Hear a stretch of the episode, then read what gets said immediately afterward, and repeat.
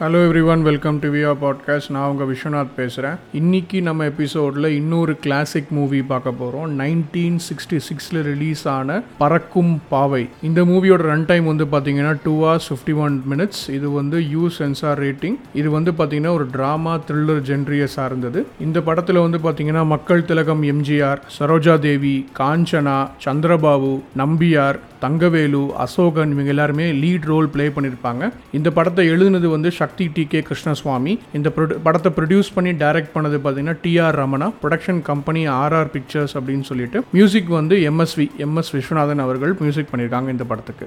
இந்த படத்துக்கு ஒரு ஒன் லைனர் என்ன அப்படின்னு பார்த்தா இது ஒரு யூஸ்வலான ஒரு கமர்ஷியலான மூவி தான் இது. சர்க்கஸில் வாழ்கிற மனுஷங்களோட அவங்க லைஃப் அதை பற்றி சொல்லியிருப்பாங்க சர்க்கஸ் மட்டும் ஒன் லைனாக இருந்ததுன்னா கண்டிப்பாக வந்து மக்கள் பார்க்க மாட்டாங்க. எண்ட் ஆஃப் த எம்ஜிஆர் நடிச்சிருக்காரு. ஸோ கண்டிப்பாக இதில் கமர்ஷியல் எலிமெண்ட்ஸ் நிறைய ஆட் பண்ணணும் அப்படின்ட்டுருக்கா சப்ளாட்ஸ் நிறைய ஆட் பண்ணியிருக்காங்க அப்படின்னு இந்த படத்தில் நம்ம சொல்லணும்.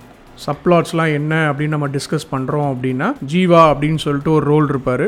அவர் தான் அந்த படத்தோட ஹீரோ அவர் வந்து பார்த்திங்கன்னா ஒரு யூஸ்வலான ஒரு இளைஞன் அதாவது ஒரு வேலை தேடிக்கொண்டிருக்கிற இளைஞன் அப்படின்னு கூட வச்சுக்கலாம். இந்த பக்கம் வந்து ஹீரோயினோட இன்ட்ரடக்ஷன் கலாதேவி அப்படின்னு சொல்லிட்டு. அவங்க அப்பா ஒரு பிஸ்னஸ் மேன் ஒரு டெத் பெட்டில் இருப்பார். டெத் பெட்டில் இருக்கும் போது வந்து பார்த்திங்கன்னா செகண்ட் ஒய்ஃபோட தம்பிக்கு வந்து இவங்களை கல்யாணம் பண்ணி வைக்கணும் அப்படின்னு சொல்லிட்டு ஆசைப்படுவாங்க.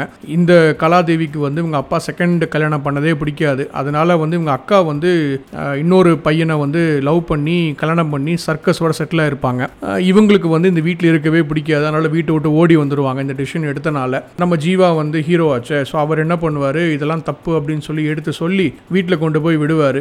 அப்போ தான் தெரிய வரும் இந்த மாதிரி இந்த பிஸ்னஸ் மேக்னெட் வந்து இவங்க அப்பா ஐ மீன் ஜீவாவோட அப்பாவோட நால தான் வந்து இவர் இந்த நிலைமைக்கு வந்தார் அப்படின்னு சொல்லி தெரியும். serio ஸோ டெத் பெட்டில் இருக்கும் போது வந்து ஜீவா கிட்ட ஒரு ப்ராமிஸ் வாங்குவார். இந்த மாதிரி என் வீட்டில் சுச்சுவேஷன் இருக்குது என் பொண்ணை நல்லா பார்த்துக்கோ. இந்த மாதிரி அவளை கொல்லலாம் ட்ரை பண்ணுவாங்க. பார்த்துக்கோப்பா அப்படின்னு சொல்கிற மாதிரி இன்டர்டாக சொல்லி முடிச்சிருவார். இவங்க அப்பா இறந்ததுக்கப்புறம் வந்து இந்த கலாதேவி என்ன பண்ணுவாங்க? இவங்க அக்கா கிட்ட சர்க்கஸில் இருக்கிறாங்க அக்கா கிட்ட செட்டில் ஆகிறதுக்காக கிளம்பி போயிடுவாங்க நம்ம ஜீவாவும் பின்னாடியே போவார். நம்ம ஜீவா வீட்லேயும் வந்து ஒரு பொண்ணு இருப்பாங்க. அவங்க பேர் சாந்தா. அவங்க கஷ்டப்படுற நிலைமையில் வந்து ஜீவாவோட ஃபேமிலி தான் வந்து அவங்கள காப்பாற்றி இவங்களை வந்து கூடவே வச்சுருக்காங்க.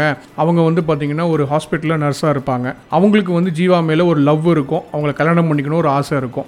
சர்க்கஸில் வந்து ஜீவாக்கும் கலாக்கும் வந்து லவ் அப்படியே ஃபார்ம் ஆகும். அது ஒரு பக்கம் ட்ராவல் ஆகிட்டு இருக்கும்.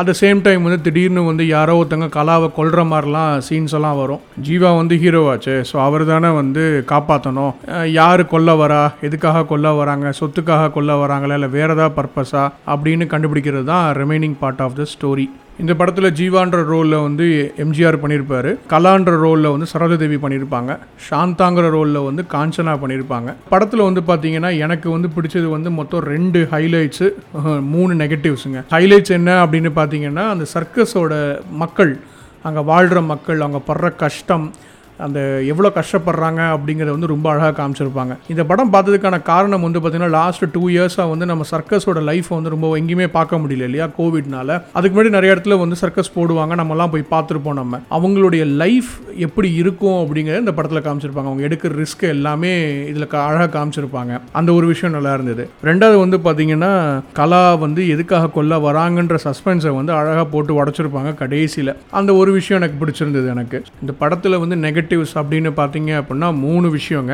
ஒன்று டிராகி ஸ்க்ரீன் பிளே இன்னொன்று வந்து ஒரு த்ரில்லர் மூவி அப்படின்னு சொல்லுது பட் கமர்ஷியல் மூவி மாதிரி இருந்தது. மூணாவது வந்து நிறைய சாங்ஸ் அப்படின்னு சொல்லிட்டு. மூணுக்கு இது ஒரே ஒரு எக்ஸ்ப்ளனேஷன் என்ன அப்படின்னு கேட்டிங்கன்னா two hours fifty one minutes படம். இந்த படத்தில் வந்து பார்த்தீங்கன்னா கலாவை எதுக்காக கொல்ல வராங்க அப்படிங்கிறது தான் மேஜர் பிளாட்டாக கன்சிடர் பண்ணியிருப்பாங்க. அந்த மேஜர் பிளாட்டை சொல்கிறதுக்காக வந்தது. Major plot class last ten minutes வரும்னு வச்சுக்கோங்களேன். அது என்ன அப்படின்னு சொல்கிறதுக்கு டென் மினிட்ஸ் இருக்கும். அந்த டென் மினிட்ஸ்க்கு வந்து நம்ம ரிமைனிங் டோட்டல் டைமை வந்து நம்ம உட்காரணும். அந்த டோட்டல் டைமை வந்து பார்த்திங்கன்னா commercial elements commercial elements songs அதுக்கப்புறம் நிறைய ஃபைட்டிங் சீக்வன்ஸு டைலாக்ஸ் அந்த மாதிரி போட்டு கவர் பண்ணியிருப்பாங்க. இன்னொன்று இந்த படத்தில் மொத்தம் எட்டு சாங்ஸ் நியர்லி வந்து ஒரு ஃபார்ட்டி மினிட்ஸ் ஆஃப் டைம் வந்து அதிலே கன்சியூம் ஆகிருக்கும் இதெல்லாம் இருந்தனால வந்து ஒரு த்ரில்லர் மூவி வந்து ஒரு கமர்ஷியல் என்டர்டைனர் மூவி மாதிரி ஆயிடுச்சு அப்படிங்கிறத இந்த படத்தோட மொத்த நெகட்டிவ்ஸுமே ஓவரால் அப்படின்னு கேட்டிங்க அப்படின்னா கமர்ஷியல் ட்ராமா த்ரில்லர் அப்படின்னு சொல்லி ஃபினிஷ் பண்ணிடலாம். இந்த படம் வந்து யாருக்கு சூட் ஆகும்னு பார்த்தீங்கன்னா எம்ஜிஆரோட ரசிகர்களுக்கு இந்த படம் ரொம்ப ரொம்ப இன்ட்ரெஸ்டிங்காக இருக்கும். ஏன்னா அதுக்குரிய எலமெண்ட்ஸ் நிறைய இருக்குது இந்த படத்தில் நம்ம